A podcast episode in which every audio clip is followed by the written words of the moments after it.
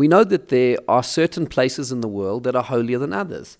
The land of Israel is the Holy Land. The Temple Mount is a place of special holiness because that's where the Beit HaMikdash, the temple, stood until it was destroyed. And that's where the holiness of the Kotel, of the Western Wall, comes from because it was attached to the temple complex and it's right on the edge of the site of where the temple stood. And of course, a shul is a place which is holy. These are all holy places. What does it mean when a place is holy? It means that the presence of Hashem can be felt with greater intensity in that place. It's in the language of our sages where the Shekhinah is, the divine presence of God, comes to rest in a more intense way. And of course, that's only from our subjective perspective because God doesn't have a body, so you can't say He's in one place more than He's in another place. But from a human perspective, there are certain holy places in the world where it is easier to access Hashem from our own subjective perspective. Our Mishnah is telling us that if we really want, we can make our own home into a holy place. How do you do that?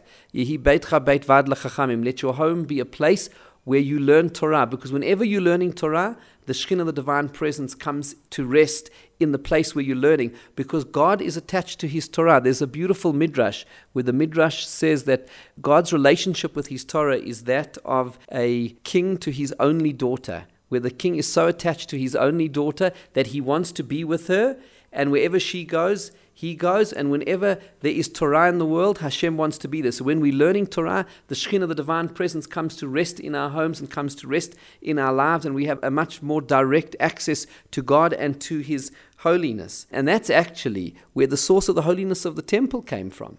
In fact, Rav Mordechai Gifter points out the fact that in temple times, the Sanhedrin, which was the place of the great Torah sages where they learnt and studied and ruled and gave Torah guidance to the people, that was based on the Temple Mount, right next to the temple. And the conventional wisdom is understanding that they were there in order to derive inspiration from the service in the temple. But in fact, it was the opposite, says Rav Gifter. By them being present on the Temple Mount and learning Torah in the Sanhedrin, that brought the Shekhinah, the divine presence, to rest on the Temple Mount, and that gave the requisite holiness for the temple and for the service in the temple to be conducted. So, actually, the source of the Shekhinah, the divine presence, what draws God into our lives is when we learn Torah.